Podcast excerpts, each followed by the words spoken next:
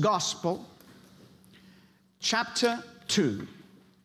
We're going to read verses 1 through 7. As you're finding it, it'll come up on the screen behind me. But as you're finding it, let me tell you that I'm continuing my series today. It's, the title is God in Swaddling Clothes.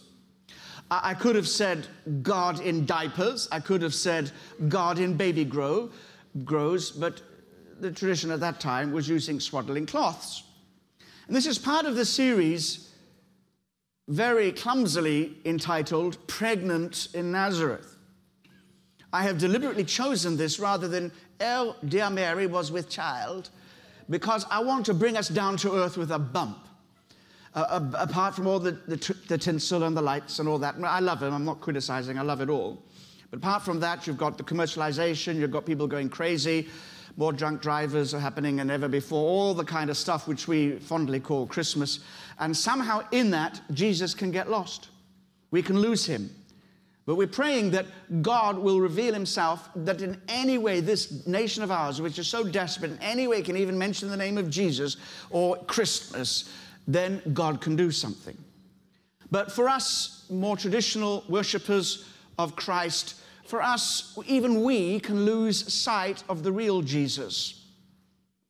The real Jesus, how it really happened. It happened in history, and our faith is rooted in history. What was the story really like? And now, the journey from Nazareth to Bethlehem and little donkey, little donkey with a, with a coconut clip clop, clip clop we used to play when we were kids, or this, or this young prepubescent innkeeper with cotton wool stuck on his face saying, There's no room in the inn. Oh, and Joseph has to go somewhere else, and all that kind of stuff. All that is fun, it's part of our Christmas tradition. But for a moment, not to knock any of it, you, you get me, I'm not criticizing any of that. But let's just put it from our minds for a moment and see if we can focus on that moment when Christ was born and there in this open air environment, Mary wraps him in swaddling cloths and we can say, Behold your God. Last week we looked at God with us. Today I'm going to focus more on the humanity of Jesus, not to exclude his divinity, of course. Let's read then. Luke 2, verses 1 through 7. And it came to pass in those days that a decree went out from Caesar Augustus that all the world should be registered. This census first took place when Quirinius was governor, governing Syria. So all went to be registered, everyone to his own city. Joseph also went up from Galilee out of of the city of Nazareth into Judea to the city of David, which is called Bethlehem, because he was of the house and lineage of David, to be registered with Mary, his betrothed wife, who was pregnant. So it was that while they were there, the days were completed for her to be delivered, and she brought forth her firstborn son and wrapped him in swaddling cloths and laid him in a manger because there was no room for them in the inn. This aspect of the Christmas story reminds us that God shows up in unexpected and surprising ways. So, my message to you today is expect the unexpected. That old hymn we used to sing, God moves in mysterious ways, his wonders to perform. That's how my Anglican vicar used to quote it. God moves in mysterious ways, his wonders to perform. Shaking you out of your preconceptions, shaking you out of your comfort zones. God's ways are not our ways. My message is this today God comes in surprising ways. And I wonder as you look back over 2015 how God has shown up for you in surprising ways. One of the joys of Christmas is unwrapping the presents which come by surprise. You open the first present from your Auntie Joan, you don't have to feel it, you don't, there's no surprises you know it's yet again a woolly jumper knitted with her fair hands, and the toughest wool, it's like barbed wire. And you say, You shouldn't have, Auntie. No, really, you shouldn't have. No surprise there. But maybe there's somebody that loves you enough to give you a surprise that you cannot predict. Sometimes what Amanda and I do, we go and buy our own present, not everything. There are many, many, many surprises. And after 36 years, I'm going to tell you, there's, there's so many surprises that come in married life. Anyway, one of them is, is that we sometimes buy our own and then we pretend to wrap it up and enjoy it, but there always is a surprise. And she manages always to surprise me. Something that I never, wow, fancy thinking that. How did you know? Oh, she knows. They have ways of knowing. But at a spiritual level, virtually everybody that I know who has come to Christ has come through being surprised. One of the great converts of the 20th century was the great philosopher, apologist, broadcaster, and literary, literary professor by the name of C.S. Lewis. He wrote the Narnia Chronicles and, and a great friend of Tolkien. And in 1955, he wrote a book entitled Surprised by Joy. And it tells of his conversion to Christianity 24 years later in 1931. C.S. Lewis went on to be one of the stalwarts of Christian faith uh, preaching the gospel, defending the faith, and communicating in words which are being quoted by people, believers and unbelievers alike. Very, very powerful communicator. And he tells his story of how, when he was very young, he had a kind of child faith, you know, being brought up to believe, and very quickly abandoned that and became an atheist. But not just, I don't believe in God, a real God does not exist. And here are the reasons why I can demonstrate to you that God does not exist. But in the middle of that demonstrating that God does not exist, God shows up in his life and he is surprised by joy. What an amazing thing. What an amazing admission. Because somehow, when you're honest enough in your, your pursuit towards God, even if you are an unbeliever today, or somebody says, I don't believe it, or yeah, okay, you're, you're cynical, maybe that's you, maybe it's not. But, it, but if, if it is, understand this the, the secret of our hearts is that we long for it to be true. I have this theory about most of our non Christian friends. I have this theory, check it out in your life, see how it stands up to scrutiny. But many of the friends that I have are watching us Christians to see whether it's true. And, and, somehow, deep down, longing, they want it to be true. Some say, I wish I could believe like you do. I wish I had a faith like you had. And you start feeling, you know, happy about that. You say, well, why don't you? you say, well, because it's a load of rubbish and Jesus never existed. So somehow people are longing for it to be true, and then when they are surprised, they discover it is true. That's the joy of knowing Jesus. So God shows up in this surprising way. He shows up as a baby.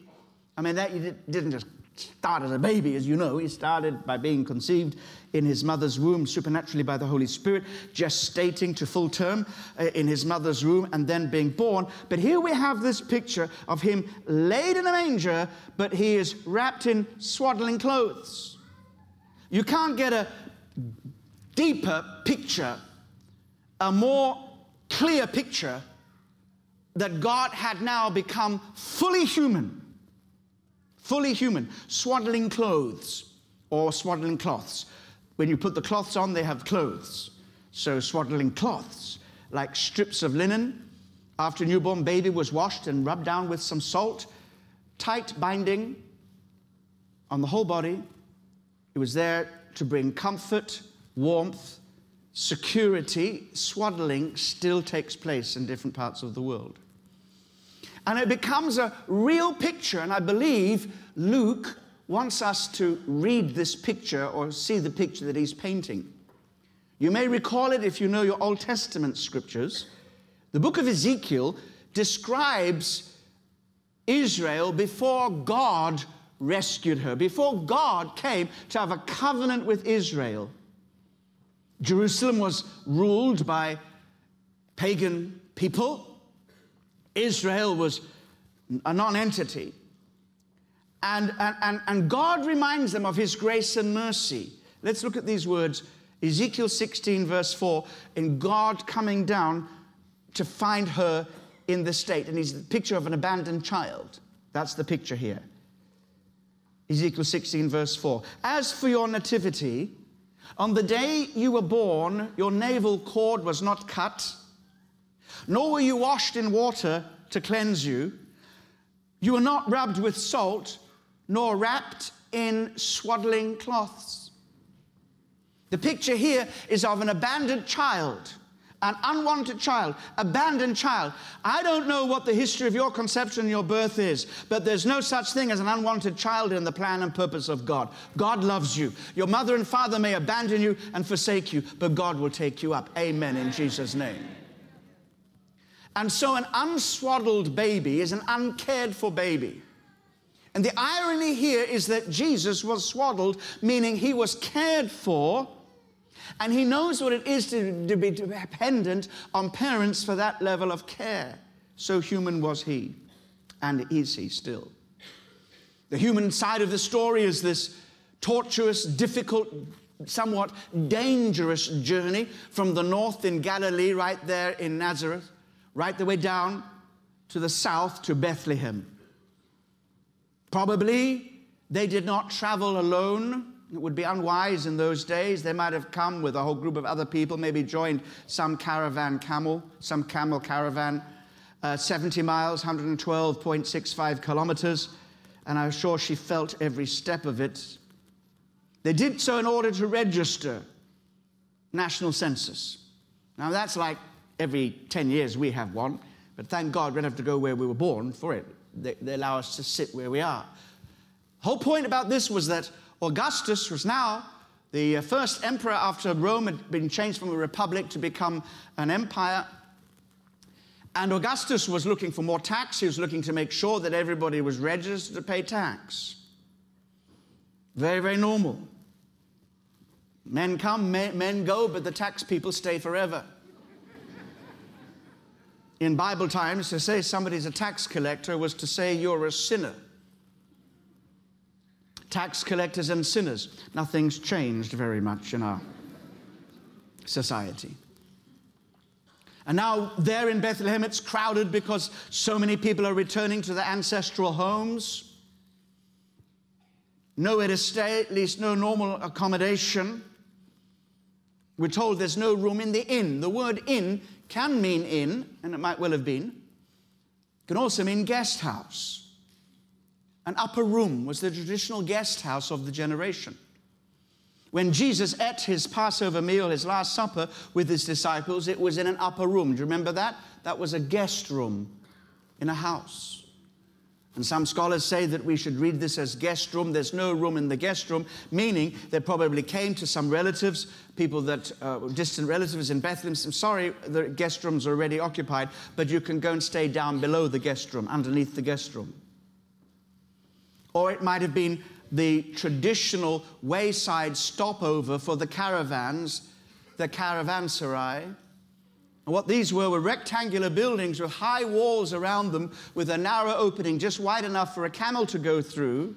So the caravans would come in, it would be a bit like the ancient equivalent of a motel, and the inside square was open to the air, but there were niches and little sections and places where food and trough and all kinds of places, and this might well have been the actual scene. Whatever was the specific situation, we can be very clear that it was a human one. Very, very human. And so Jesus is clearly born into this world, born the normal way, not conceived the normal way, but gestating and growing and being born the normal way, wrapped in swaddling cloths, just as it would be the natural, normal custom. This is a very human story. If we pause and reflect about that for a moment, and understand that the Luke is telling us, as all the gospel writers do, and indeed the whole of the book of the New Testament from Matthew through to Revelation, the New Testament is telling us God truly became man, fully human, fully human, whilst retaining his divinity. He didn't become man by committing divine suicide. He remained God, but added to his divine nature a fully human nature. God manifested in the flesh. This tells me so much. As I reflect on this, it reminds me that God is concerned about the smallest details of my physical life, my life in the body. We can become so spiritual to think that it's all about, oh, spiritual things. And yet, God, who was first introduced into this world by being rudely, though carefully wrapped in swaddling cloths, knows what it is to be fully human, knows what it is to need somewhere to stay, somebody to care for him, knows what it means to live a fully human life, to sit where we sit. That means every part of your physical life, your physical and material life, is God's concern. God created the physical world. And spirituality is totally consistent with living a fully human life. The revelation of Jesus is to be this it is possible to be holy and human at the same time. Jesus not only came to show us who God was and what God looked like, he also came to show us who we were and what we could look like if we surrender our lives to God. Most important of all, it tells us that God is concerned with the whole of life, life 24 7. He knows about your rent bills. He knows about the poll tax. He knows about all the stuff that bothers you and me on a daily basis. He's been there and he cares. Second thing that this story tells us, this particular part of the story, is, is has to do with its history. History. See, a lot of people today think that religious faith has to do with opinions about unprovable facts or ideas which can live out there in the ether. It's not about the real world. It's not about the world that we, can, that we actually live in, that we can demonstrate. But the point is this that the Bible teaches us that God Himself came into this world at a point in time and space. He invaded the space time continuum, He stepped into history. And that's what Luke is at pains to point out. Luke is himself a very careful historian. Read the first four verses of his uh, gospel. He writes and dedicates his two part work to a man by the name of Theophilus of the Equestrian Society. Theophilus, and he says, You know, what I've done is I have gathered all the sources that I can find and I have worked them together into a composite whole so you can be absolutely sure that you have a factual account and the things that you have believed and that we have believed, they are true and they are accurate. That's the kind of language of a truly responsible investigative journalist or truly responsible historian who wants to get at the historical facts, not just what people thought or what people believed.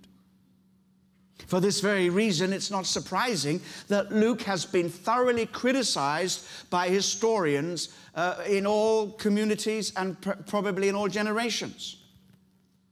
I remember way back when I was first started studying theology, Luke was still under suspicion for some of his statements in the book of Acts. You know that Luke and Acts is written by the same author. One of them was, oh, you know, he uses the wrong terms for the Roman rulers in certain provinces. And so he was ridiculed. Make one mistake and the whole Bible falls apart. Jesus is dead or never lived. And, and everybody thinks that because Luke made one mistake, God doesn't exist and the planet is going to corrupt and explode and all that kind of stuff. Instead of saying, wait a bit, a man who said, I've taken time over this, who is a medical man, a professionally tra- man, man, historian, trained thinker, as well as a historian and a doctor, do you think he's going to be silly about getting mistakes? No, no, no, no. And lo and behold, the time came when they discovered through archaeology that Luke had got it right. Same applies here. Augustus, we know him. He was the first Caesar. His uh, great uncle was Julius Caesar. If you know the histories, and Shakespeare takes us into those, those areas, you find out all of this is history. Augustus was the emperor, and he was looking to assert his authority at this particular time. Quirinius also had a leadership authoritative role in Syria. He was not the governor of Syria until 6 BC. And because some of the Bible translations say he was the governor of Syria at this time in Augustus's rule, which was well before 6 BC, they say Luke got it wrong again. Well, the fact is, we discover that he did have a position, he had a governmental role, but he was not the full legate, the Roman legate, the, the, the uh, imperial legate until AD 6. So when you look closely, if, you, if you're willing to say, let's not sort of assume this man's got it wrong, let's give him a bit of credibility and investigate. Time and time again, Luke has been proved right. This is history. It actually happened.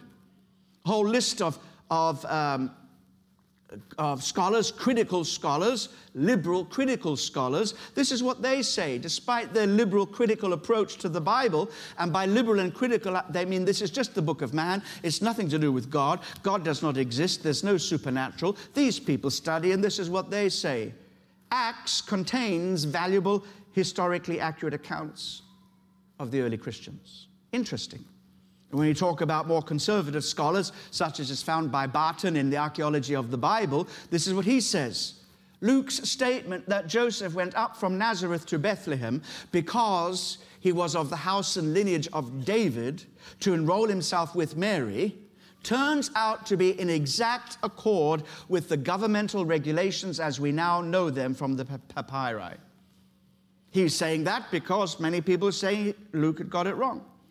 Luke did not get it wrong. And anyway, what we really need to walk, from, walk away with, from, with this is to say this the whole story is showing us that Jesus actually came. He came to this world. And there are traces in history. A number of years ago, I was invited to our local uh, humanist association when I got there, I, I realized where the, how the invitation came to come to me. As one of the members of the church, worked, I think, as a domestic cleaner for the chairman of this local humanist association. And she said, You ought to get Colin Dye to come and speak to you. He'll sort you out. So they were rather tense as I came to say, Hi, I've come to talk to you about Jesus.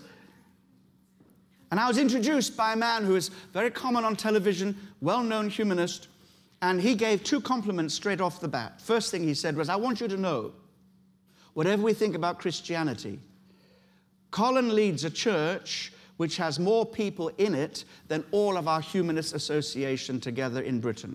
Amen. He said that, not me. I, am not neg- negating the heavy influence of humanism in our society, but that was what he said. Second thing he said, was I also want you to know that of all the various forms and flavors of Christianity that you might come across today, the form of Christianity that Colin represents is the closest to the New Testament you will find. So those two marvelous compliments. And then all, well, in a, in a, then, then the, anyway, then they started their attacks. And, and here's how it went. Here's how it went. We don't even believe that Jesus existed.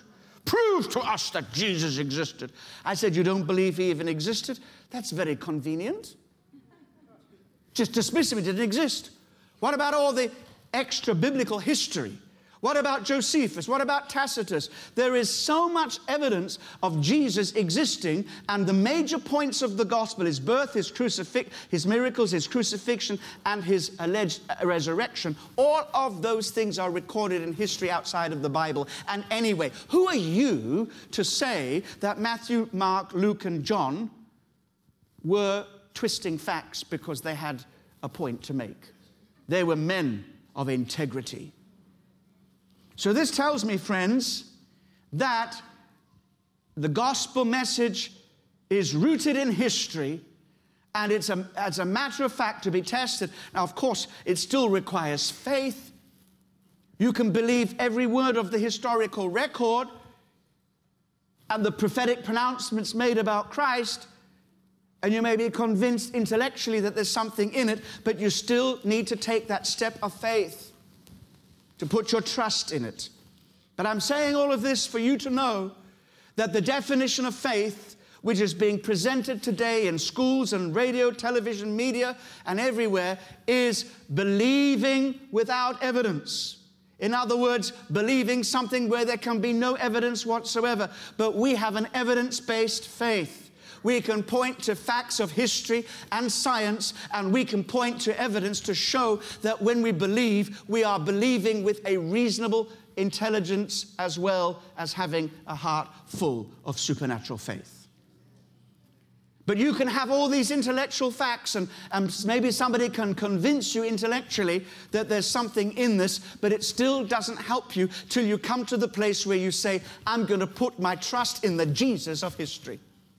The Jesus of history is the Christ of my faith, and the two are together. And you can make that decision today because the Holy Spirit can reveal to you not just the historical stuff which we can find out for ourselves, but the revelation that Jesus is the Christ, the Son of the living God. That can touch your life as well.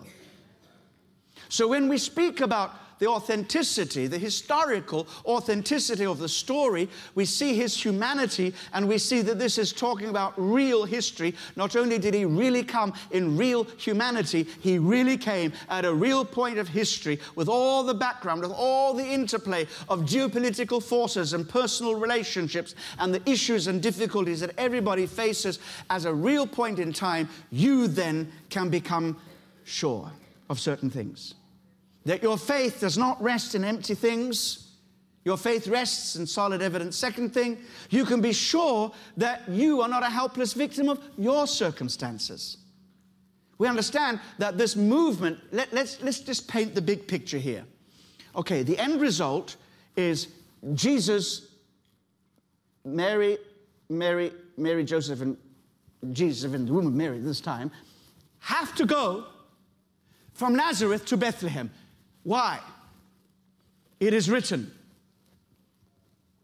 It is written. The birthplace of Messiah. Where was it? But you, Bethlehem Ephrathah, the southern part, you who are least among the clans of Israel, one is going to come forth from you.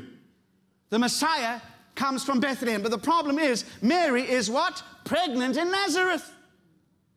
So God says, You need to get there from Nazareth to Bethlehem. They could have sent an angel. Yea, verily I saith unto thee, get out of here quickly and go to where you should beeth. Could have done that. And God does intervene. He intervened with the angelic word to Mary, he intervened with the angelic word to Joseph. But here, he just works out his plan in history. I'm going to uh, exaggerate this a little bit, but you'll see how. It was as if God says, Okay, Augustus, now is the time to call another census. I got a family that needs to go from Nazareth to Bethlehem, so get out there and make that decree. And so it goes out in the time of Quirinius. And so this whole situation of Roman occupation, taxation, enrollment, necessarily so at the birthplace of your ancestors. All of that was activated in history to fulfill the prophecy that the Messiah was born not in Nazareth, but in Bethlehem. Think about all the confluence of historical happenings, interpersonal relationships, personal decisions, and so on and so on, in order for that to happen. That tells us that we have a God who is in control of all things. Let's think, first of all, about the big things. The big things.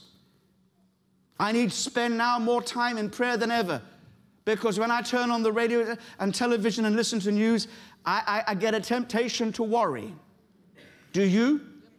I, I want to be a prayer warrior, not a prayer warrior.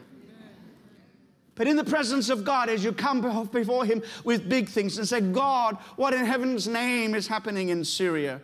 God, what's going to happen? And we start praying, and then there comes a confidence which is not born just out of our imagination, but born out of the revelation of Scripture as we've seen it today. Our God is in control of geopolitical forces. Our God is in control of occupying forces. Our God is in control of social forces. Our God is in control of minutiae of the local politics that we and our we find ourselves in. Our God is in control of interpersonal relationships. In fact, our God is in control of every detail of our lives. Let's give him a big hallelujah in this house today. And if he's in control, you are never a helpless victim of your circumstances. I've said to you this before, I say it again. God's promises of blessing are so real, so instant, so available that He's already said yes and amen to every one of them in Christ Jesus. That if it looks as if He is withholding one tiny blessing, even for a millisecond, sit up and take notice because the God who is able to fulfill shall fulfill. And if there is in any way a sense that there is a journey you have to take from Nazareth to Bethlehem in order to fulfill a promise of God, He is going to get you there.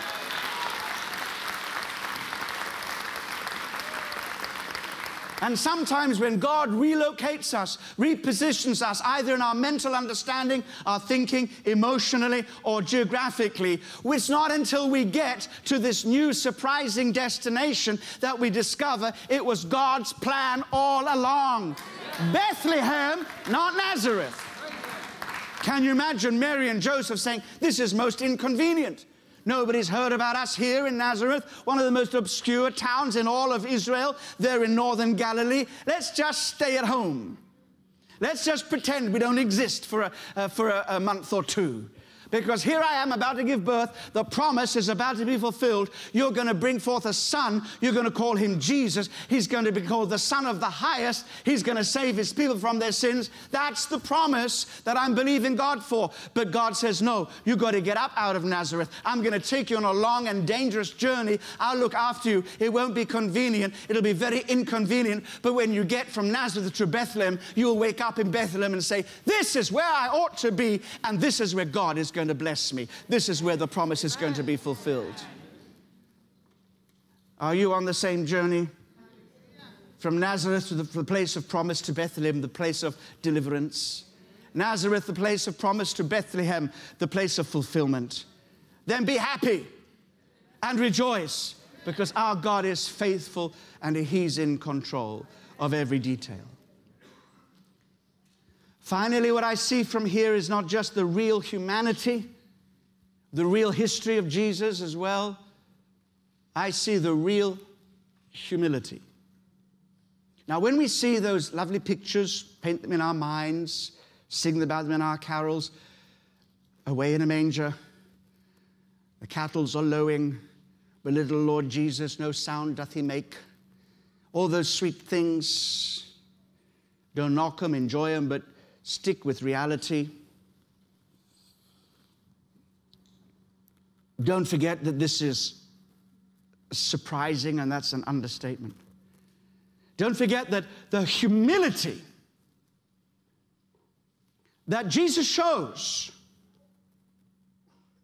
by being born in those circumstances to a family of modest means. I can't get a handle on just how modest, I'm not so sure it is right to, to say they were in poverty. They, were, had a business, but I don't think they were raking it in and rolling in. Jesus was not born into opulence. He was not born in a palace. He was born in a stable or in a park where animals were kept. He's, he was laid in a manger, a, a feeding trough for animals. Isn't that going to tell you something, isn't it? It's going to tell you that the kingdom is not going to come with opulence, with princely power, or palatial luxury. The kingdom is going to come in humility and in recognition that God has led the way. Graham Kendrick's hymn, Meekness and Majesty, puts it well. Oh, yes, he was as majestic as we shall see him in his glorified state when he comes to establish his kingdom from heaven above.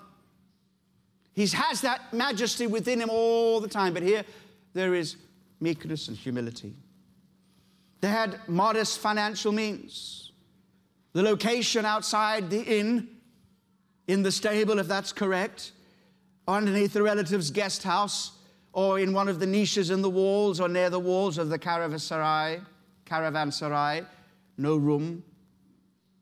Born under the sway of earthly political and foreign influence, subject from birth to the inconvenience of poll tax and enrollment in the International Register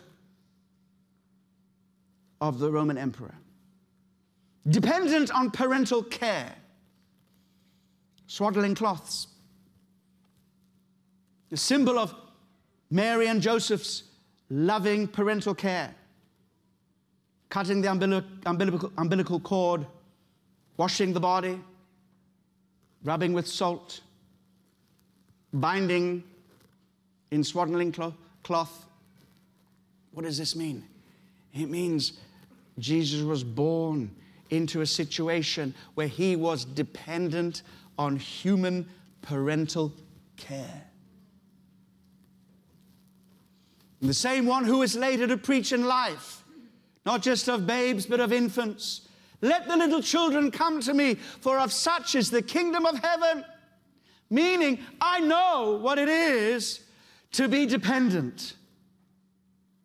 What condescension that he'd come from heaven, ruler over all things, seeing his Father's kingdom stretch out from eternity past to eternity to come. This great, mighty one now needing diapers, being changed, and whatever you do to babies these days.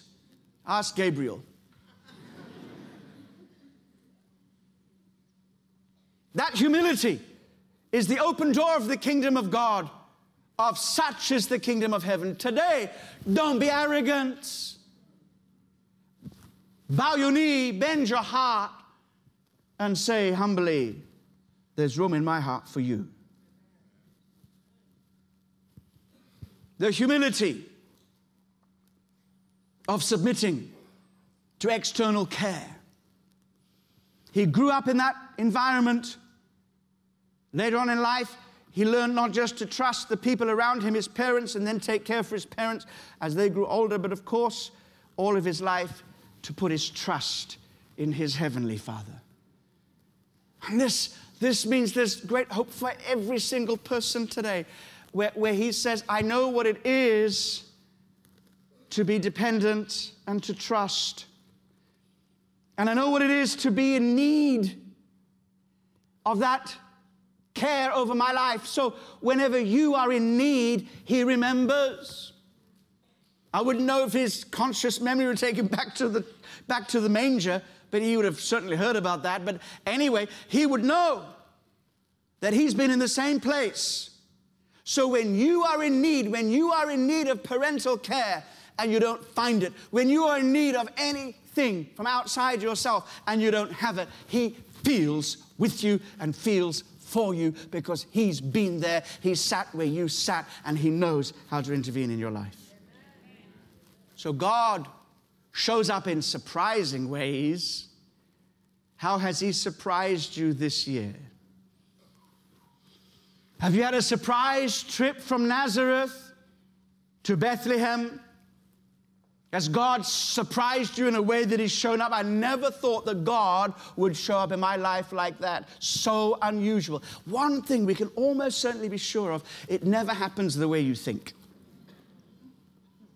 And when it happens, not the way you think it should or is going to happen, it happens another way, it's always better. His ways are higher than our ways, His purposes are bigger than our purposes. And when we learn to submit ourselves to the swaddling clothes of God's parental care to say, Here am I, take me. I'm ready. Surprise me. We thank God for his real humanity, for the reality of this history, and the deep humility that is his. And this shows that Christmas calls you and I to lay aside our ways and trust in God's ways.